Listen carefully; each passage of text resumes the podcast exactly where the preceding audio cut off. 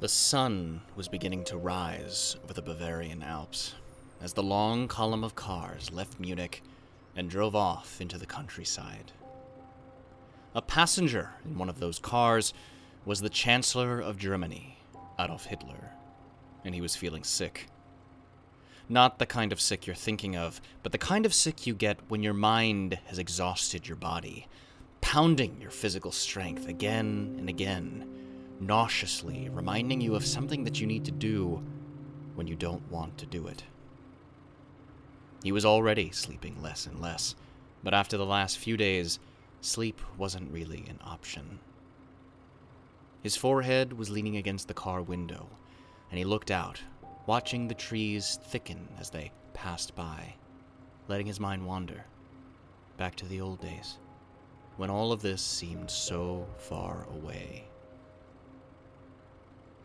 Their destination was a small vacation village at the foot of the Alps, just south of Munich. Hitler had arranged for a special meeting between himself and the leadership of his own private army, the SA. The purpose of the meeting was to settle the growing tensions in their relationship. Tensions that had become so serious that they threatened to end Hitler's chancellorship. The matter needed to be resolved. The SA was led by a man named Ernst Röhm. You remember Ernst Röhm. He was the man who built the SA from the ground up. The man that Hitler had lured back from political exile after the failed beer hall coup, and had been fighting communists in the streets of Berlin night after night. Röhm was a veteran of the war. He was awarded the Iron Cross and rose to the rank of captain. During one battle, he was shot in the face and carried a scar over his eye and cheek for the rest of his life. He was a ruthless commander that seemed to revel in the chaos and violence that his men produced. He was also Hitler's closest friend. Röhm had been with Hitler since the beginning. He was arrested with Hitler, sat in jail with him when their one night rebellion collapsed. They stood trial together, they were sentenced together. But it wasn't just their history, they were close. Röhm seemed to be the only man in Germany who could openly criticize Hitler to his face. In fact, he was the only person in Hitler's entourage who called him by his first name, Adolf. Like I said, they were close.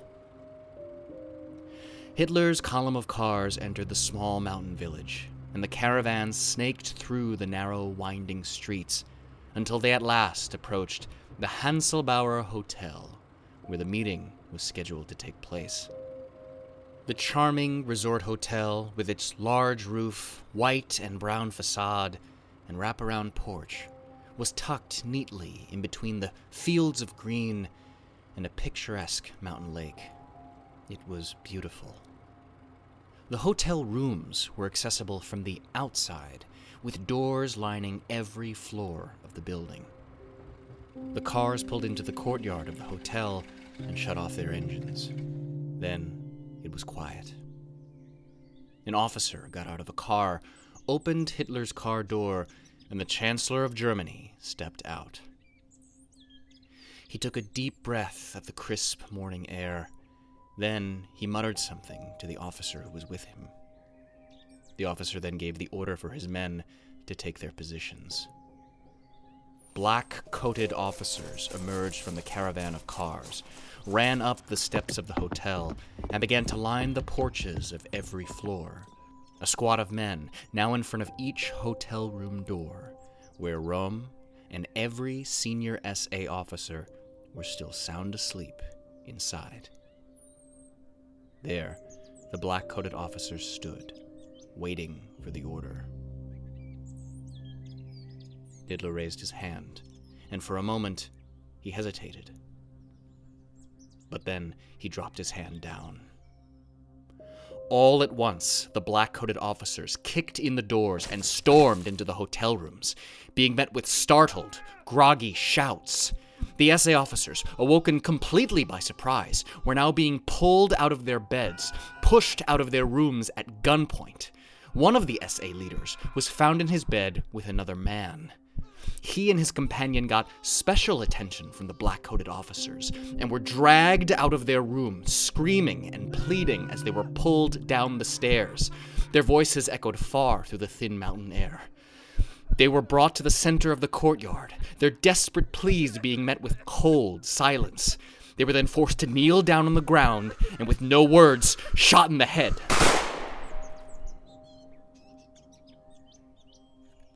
Hitler walked past the bodies and climbed the steps of the hotel towards the room of his old friend of 14 years.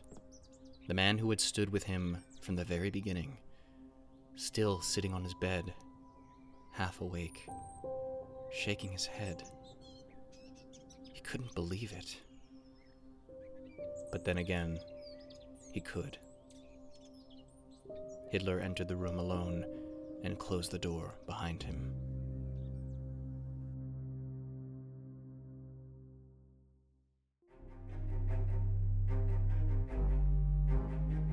I'm Michael Trapani, and this is How to Start a War, a story from the past that can help us understand our world today. While the characters we follow are at the center of this story, they are not the heroes. This story is about what happens when good people do nothing to stop the worst people on Earth while they still can. Let's continue. Chapter 3 Today Germany.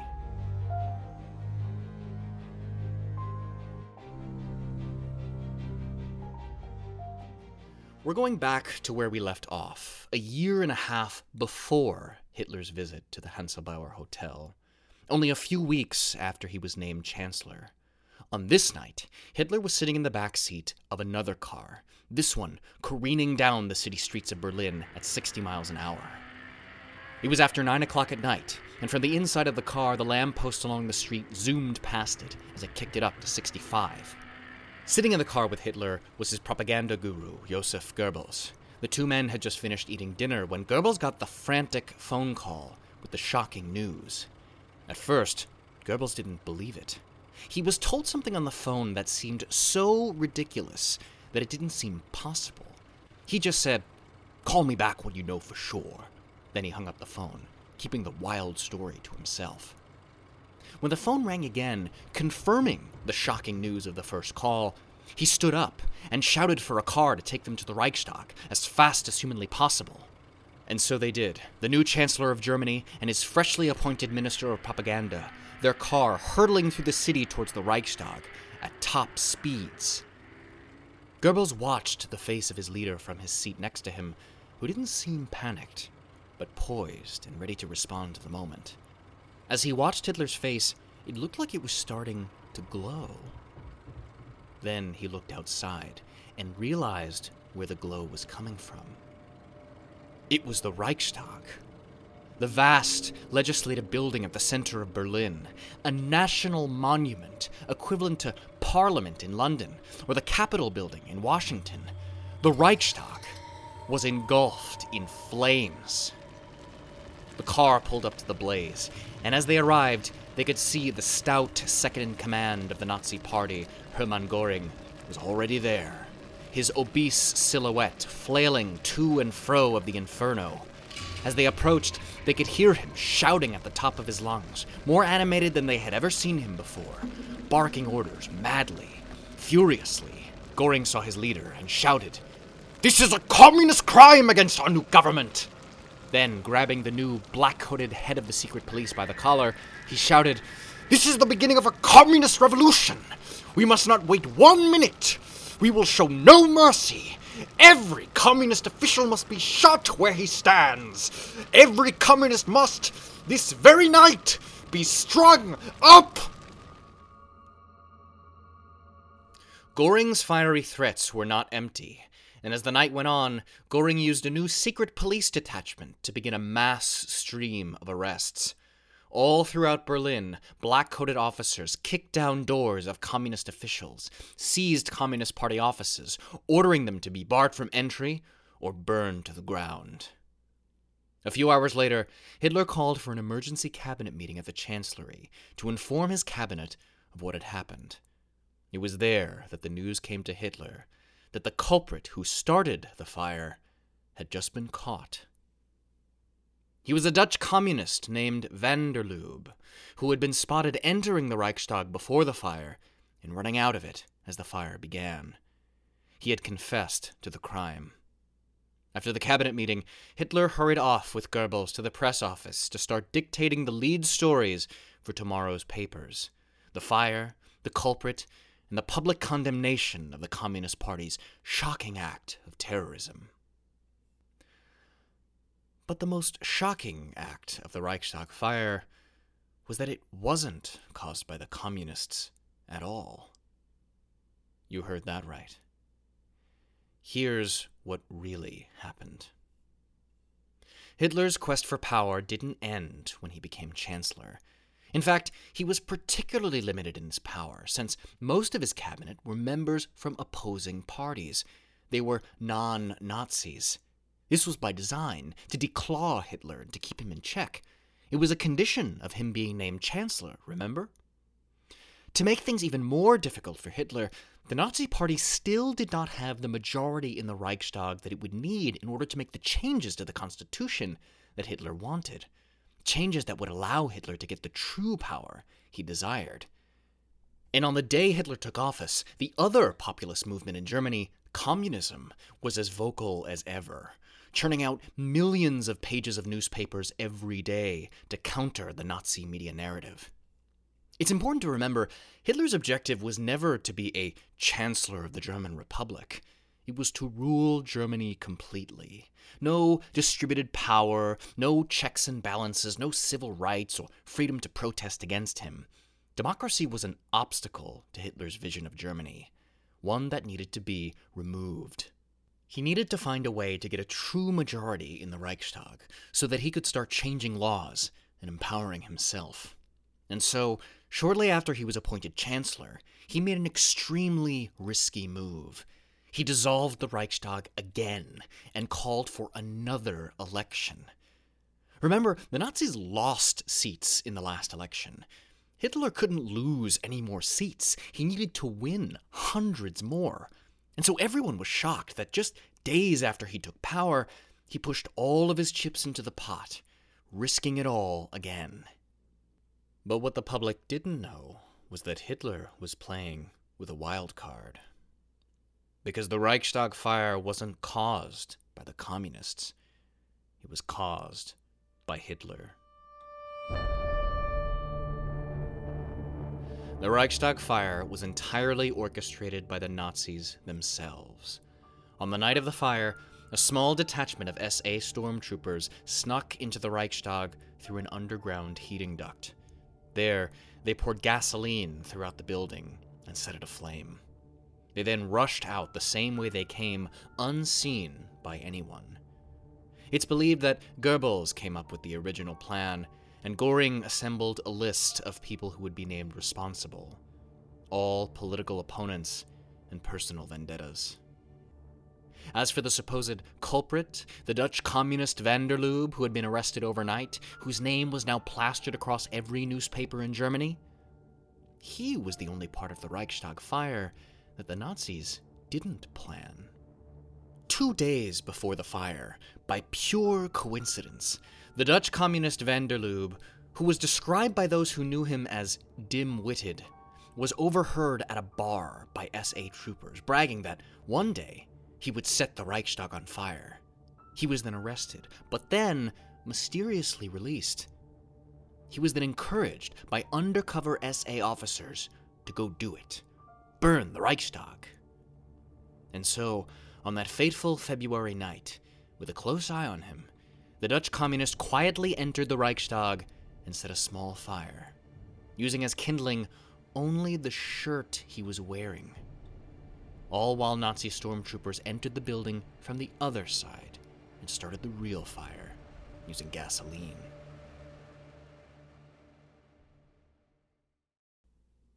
The next morning, Germans all over the country were in shock. Berliners were furious and scared at the act of terrorism and the cowardly communists that all of the newspapers were saying were responsible.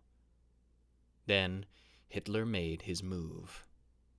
He asked the aging President Hindenburg permission to declare a state of emergency and to suspend seven articles of the Constitution, the ones that protected personal liberties like freedom of speech and protections of property and home searches. It effectively gave Hitler control of the entire federal government under martial law. Hindenburg, in the light of the terrorist attack, reluctantly granted these suspensions so that the investigations could continue unhindered the conspirators brought to justice, and order could be restored. What followed was the first time the German people experienced Nazi terror. Day after day, night after night, the Nazis were out for blood. The SA and the newly formed secret police detachment, the black coated SS, would storm through the cities and towns, break into homes, make thousands of arrests. The German Communist Party leader, believing that the rules were still being applied, turned himself in, claiming that he had nothing to hide.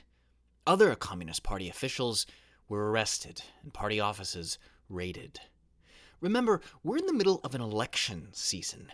Every political party had campaign rallies and speeches, and the SA just broke all of them up, claiming that they were disturbances to the peace. By the days leading up to the election, only Nazi campaign rallies were allowed to take place. As for the campaign itself, it was the new propaganda minister, Goebbels' time to shine. He wrote in his diary Now it will be easy, for we are able to use all of the resources of the state.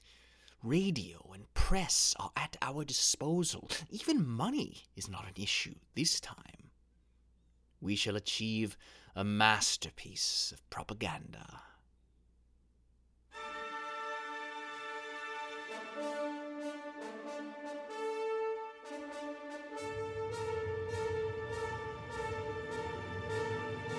Rallies of hundreds of thousands by day, torchlight parades by night, posters on every wall towering billboards soaring high into the air, swastika flags lining every street. Every radio in Germany singing the praises of the brave Nazi Party who would stop at nothing to protect its citizens from the communist terror. And for the finale, Goebbels orchestrated a grand public gesture by Hitler to the aging President Hindenburg held at the mythical Potsdam Garrison Church, once seen as the centerpiece of the Prussian kingdom where Frederick the Great himself was buried. Goebbels arranged for a majestic celebration of President Hindenburg. Not just Hindenburg the president, but Hindenburg the field marshal, Hindenburg the war hero, Hindenburg the father, prepared to anoint his successor.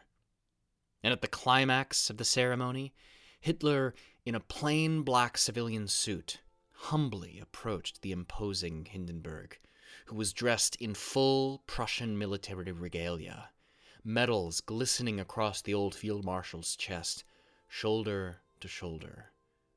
Then Hindenburg reached out his hand, and Hitler, solemnly bowing his head, took it. Trumpets blared, guns fired off salvos in salute. The two men, Hitler and Hindenburg, linked at the arms.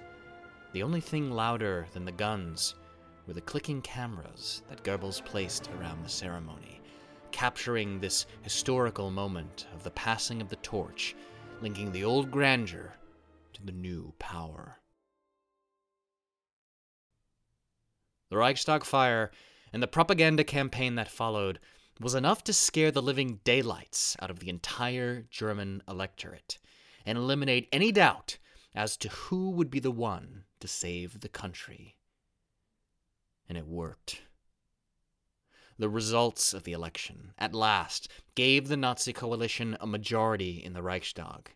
And with the new alliance with Hindenburg's party, Hitler now had the two thirds of the vote he would need to make a special amendment to the Constitution. The Enabling Act. A complete transformation of the German constitution that would give Hitler unprecedented power. It took all power to make laws away from the Reichstag, away from the democratically elected representatives, and handed it to Hitler alone for a period of four years. It would be like taking the powers of making laws away from Congress and giving it solely to the president. To put it bluntly, it would put an end to democracy. And now, because of the orchestrated terror and the state sponsored deception, Hitler had enough votes to do it. On March 23, 1933, at the Kroll Opera House where the Reichstag was now meeting, the SA stormtroopers lining the aisles, the Enabling Act passed. The Reichstag members voted to end their own powers, signing all governing and lawmaking power to the Chancellor, to Hitler. There was a thunderous cheer that broke out from the Nazi members and the Nazi troopers that were watching. Together, they broke into the Horst Wessel song. So the song carried in the opera house, and with it, an end to representative democracy in Germany. The last day of democracy was not met with resistance, but with song.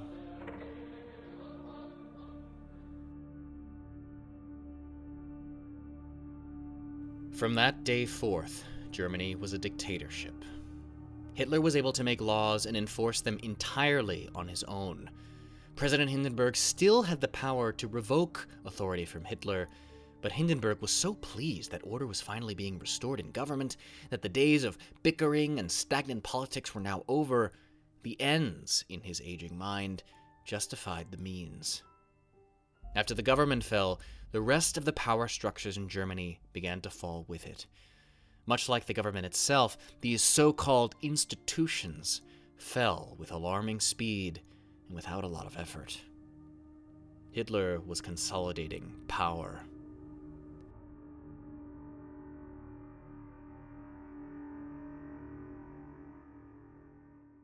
The first of these remaining power structures were local state governments. Much like the United States, the German Republic was made of several states, which maintained their own local governments. One of the first acts of Hitler's new dictatorship was to replace these state governors with what were called Reich governors. The purpose was not to serve its constituents, but rather to carry out the central government's agenda. All powers of individual states were abolished, State governments were now simply local executors of the federal government's will. Second on the chopping block were political parties. Well, all political parties except the Nazi Party, of course. After the Reichstag fire, the Communist Party were outlawed completely. The Social Democratic Party, the only party that voted against Hitler's Enabling Act, were the next offices to be raided. Their members either joined the Nazis out of fear or would be arrested. After that, all other parties followed. Even the other nationalist parties, who were already voting with Hitler, voluntarily dissolved themselves into the Nazi Party. Within a few short months of the Enabling Act, it had become a crime to belong to a political party other than the Nazis, punishable by a prison sentence. The third and last major opposition bloc were the unions. Hitler and Goebbels had a special plan for them. May 1st, or May Day, is a European holiday to honor the worker. On this day, Goebbels organized a celebration of the German worker in a large parade. Hitler even gave a speech to honor and respect the worker. That night, after the celebrations, Goebbels wrote in his diary about what would happen tomorrow. On May 2nd, the houses belonging to the trade unions will be seized. There will be little resistance.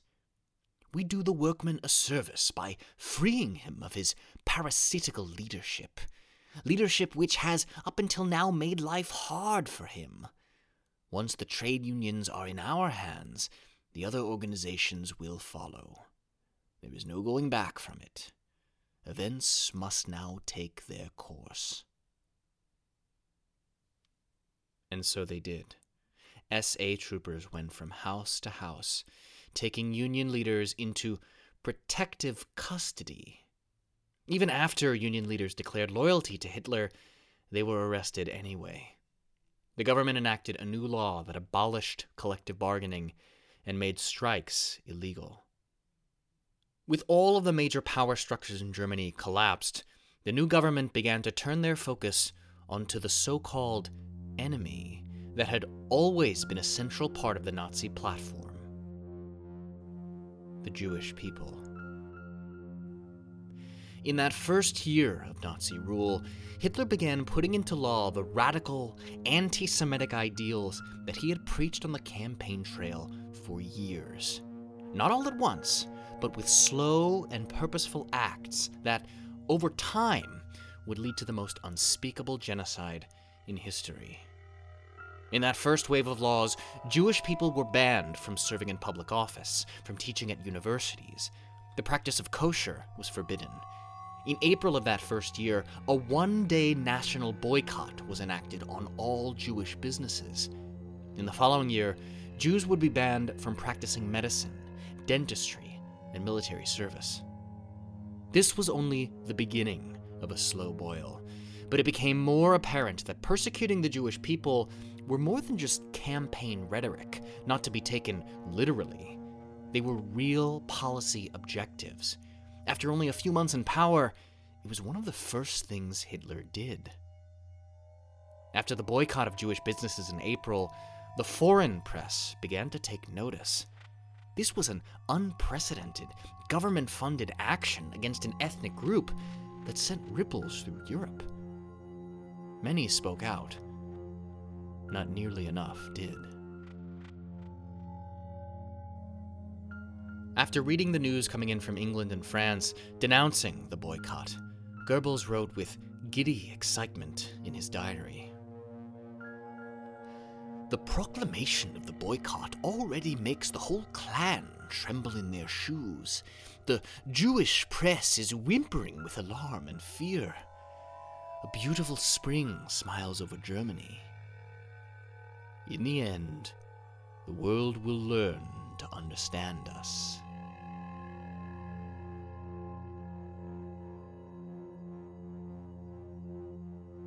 By the beginning of next year, in January 1934, at the end of Hitler's first year as Chancellor, Hitler had secured Germany under his control. There was only one loose end left, and his name was Ernst Röhm. We'll be right back.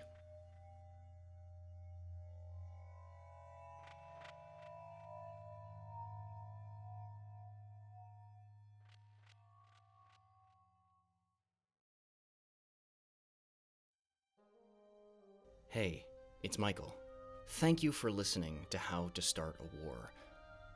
If the story so far has been meaningful to you, please share it with someone else. And if you haven't already, please subscribe and write us a review on Apple Podcasts or wherever you found us. And thanks again. Now, back to the story.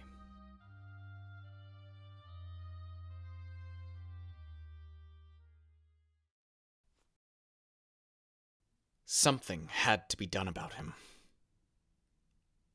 Hitler's private army, the SA, which had grown to over two and a half million men, had been instrumental not only in Hitler's rise to power, but also in his terrifying and swift consolidation of power.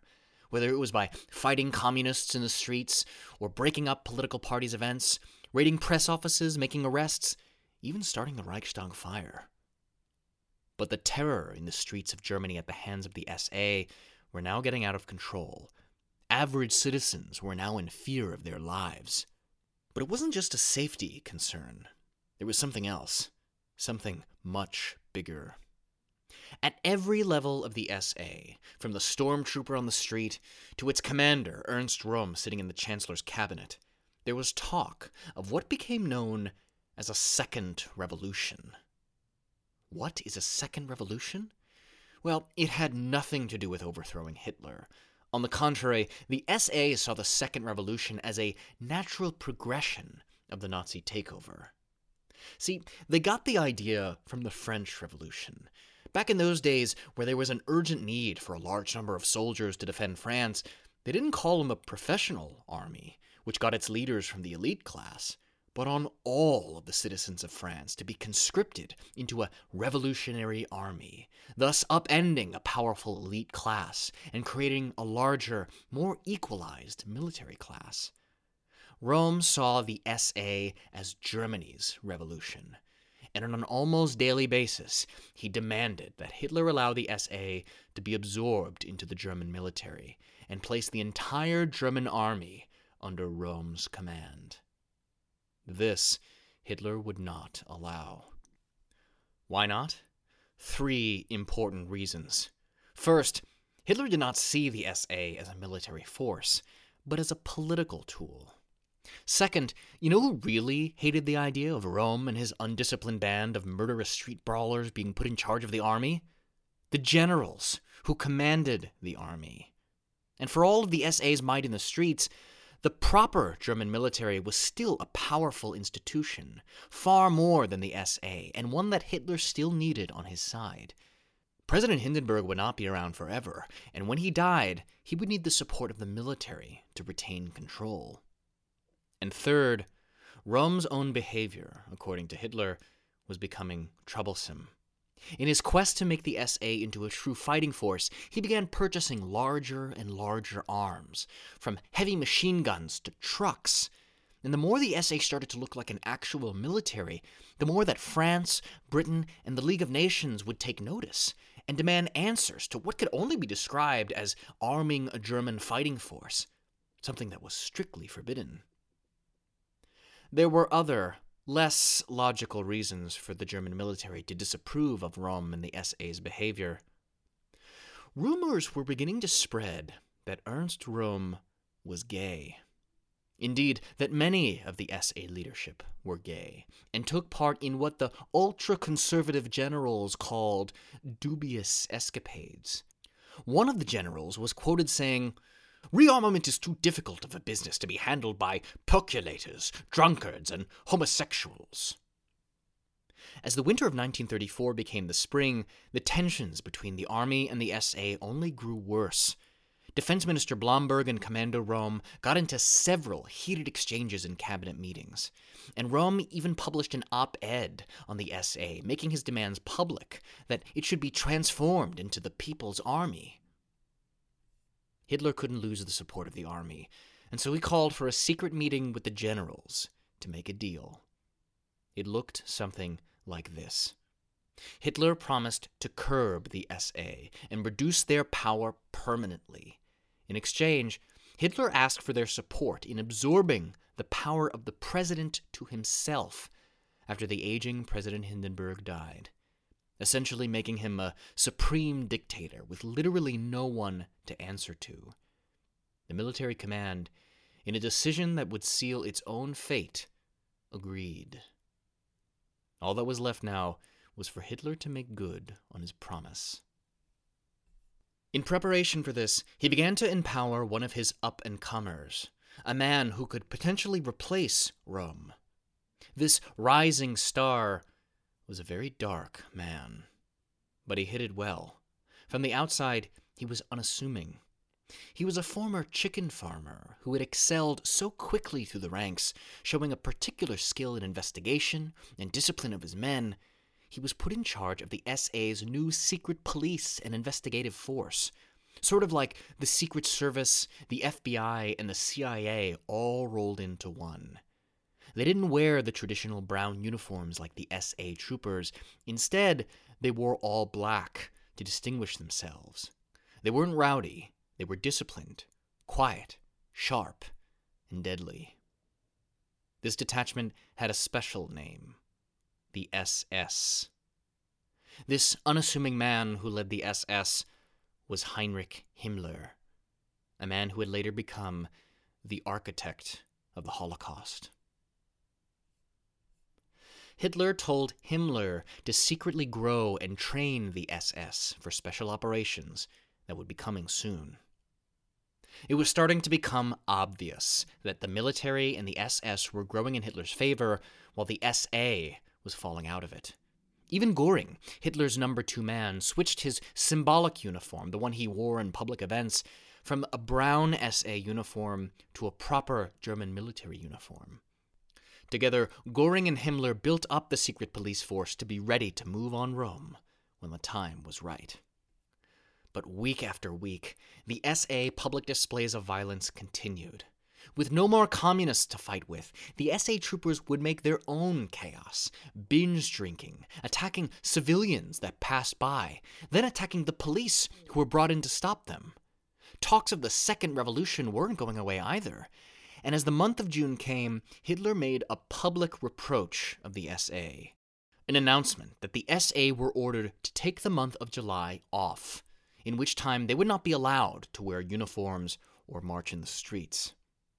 Röhm was forced to obey, but made a public statement of his own, saying that if anyone thought the SA would not return from its leave, they were mistaken. This public back and forth and disorganization was enough for President Hindenburg. Hitler was summoned by the president, who, even though seemed to be nearing the end of his life, understood just how bad things were getting, and would make Hitler the only type of offer he could understand one that threatened his power. When Hitler arrived at President Hindenburg's residence, he was met by his defense minister, General Blomberg. His usual friendly attitude was replaced by a stern, cold shoulder. Blomberg informed Hitler in no uncertain terms that the president had issued a firm ultimatum. Either he immediately do something about the SA, or the president would declare a state of martial law, revoking all powers from the Chancellery and place it in the hands of the military. Hitler then saw the president himself, who confirmed this ultimatum. This meeting showed that, even after all of the consolidation to this point, just how precarious Hitler's power truly was. Not only was his succession to Hindenburg now in jeopardy, but the entire government, everything that he had built to obtain power, was now at risk due to the reckless actions of Röhm and Hitler's own inability to reel him in. When Hitler returned to Berlin, he finally seemed to understand the gravity of the situation and what needed to be done about it. He would need to uphold his promise to the army. But how harsh did he need to be on his closest friend? Could he just fire him from his position and reform the SA? Would he need to disband the SA entirely would the SA do what they were told without their fearless leader Röhm at the helm? But Hitler seemed to be the only person who was unsure of how to proceed. Goring and Himmler seemed to know exactly what needed to be done, and drew up a list of the people who would need to be arrested. Then, the two men began to fabricate so called evidence that Röhm and the SA were planning a coup against Hitler. At the end of June, Defense Minister Blomberg published an article in the Nazi paper titled, The Army Stands Behind Hitler, Who Remains One of Ours. All of this was setting the stage for Hitler to give the final order and put an end to the SA power struggle once and for all.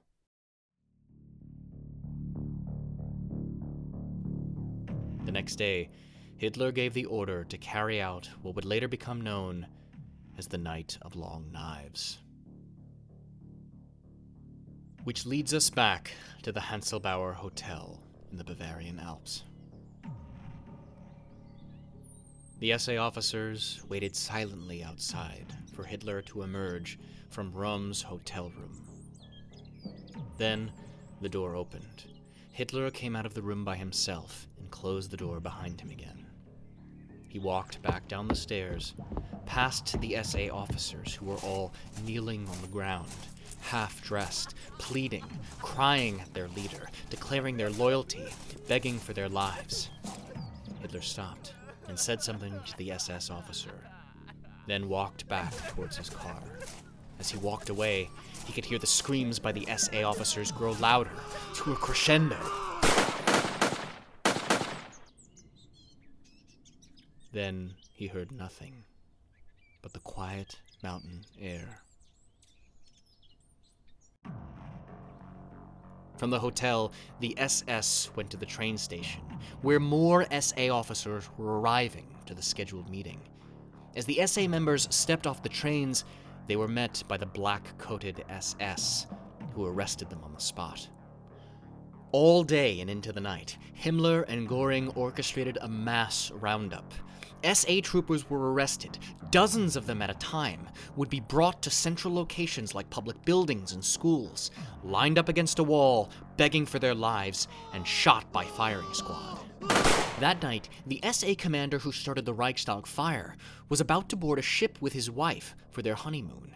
Instead, he was arrested before he could board, flown back to Berlin, and executed. Hitler's old number two man of the Nazi Party was also arrested and shot. The SS even stormed the Vice Chancellor's office in Berlin, where Vice Chancellor Papen worked, broke into his office, shot his secretary in the head, then arrested the Vice Chancellor, all while he shouted at the officers that they could not arrest him.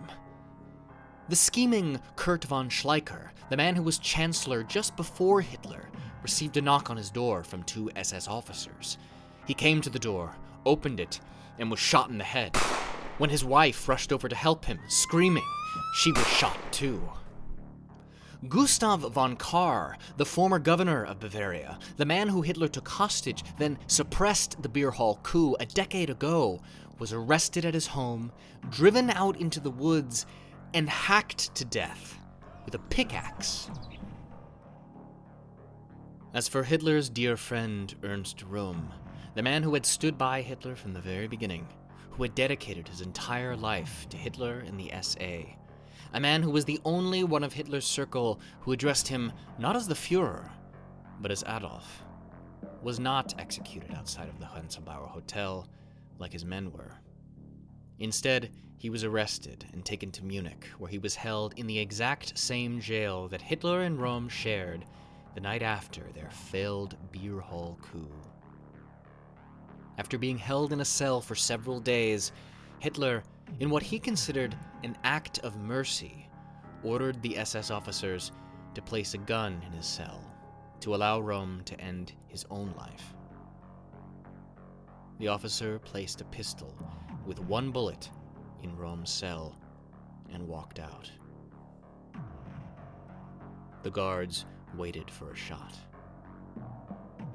Ten minutes went by of silence. Then they heard a shout from Röhm's cell. If I'm to be killed, let Adolf do it himself.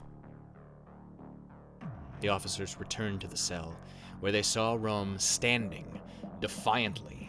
He had taken off his shirt, puffed out his chest, standing up straight, breathing heavily, looking right into the eyes of the officers. He opened his mouth to say something, but the officers hushed him. Then, they shot him. The imposing, brawling commander of the SA, Hitler's fierce attack dog, Hitler's closest friend, was dead. After all of the killing was over, Hitler gave a speech condemning the so called treason of the SA and did much to play up Röhm's homosexuality as a crime in the aftermath of his death. Hitler claimed that he was shocked to find out that the SA leader was gay. President Hindenburg, rather than condemning the horrific act of mass execution, actually thanked Hitler for his speedy and brave actions to put down a rebellion. The SS were made independent from the SA and Hitler appointed Himmler as its official leader, who would report directly to him. The army, who had pressured Hitler into taking action against the SA, were pleased by the result. Defense Minister Blomberg put out a public statement supporting the executions and expressed their satisfaction with the outcome. Hitler had held up his end of the bargain, and now would have the full support of the military in whatever happened next. On August 2nd, 1934, only a month after the Night of Long Knives, President Hindenburg died at age 87. And true to their word, Blomberg and the army supported Hitler absorbing the powers of the president into his own. A national vote was called on whether to support Hitler taking power of the presidency. The official result was a victory for Hitler with 90% of the votes.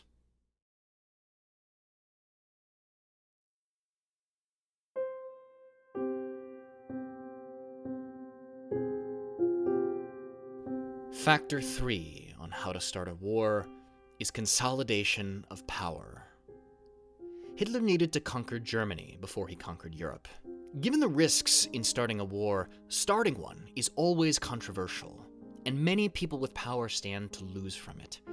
But if these people with power can stand to gain from it, or at least think they will, they can be persuaded to support it. Those who cannot be convinced are often eliminated.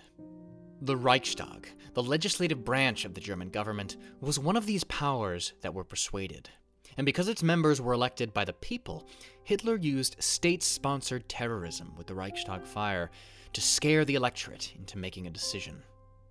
The military and the powerful military class was another that stood to gain much from Hitler in power, and were persuaded as well. Hitler, who seemed to be the only chancellor that was bold enough to speak publicly of Germany's desire to rebuild its army once again, and take concrete steps to make that happen. It is often said by historians and political theorists that, in an internal power struggle, one must always look to who the military is backing in order to pick the winner. As for those who could not be persuaded, the opposition parties, the SA, and its leader, Ernst Röhm, they were, as we've learned, eliminated. Let me say that a different way brutally murdered.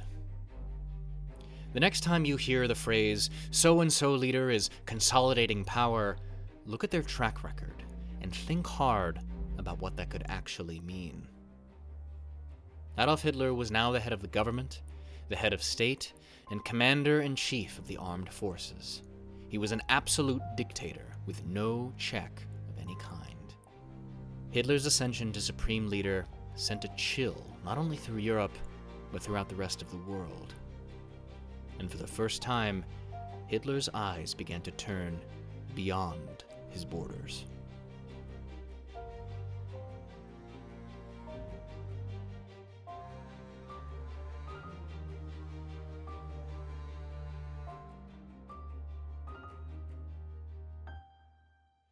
How to Start a War is written and produced by me. I'm Michael Trapani. Thanks for listening.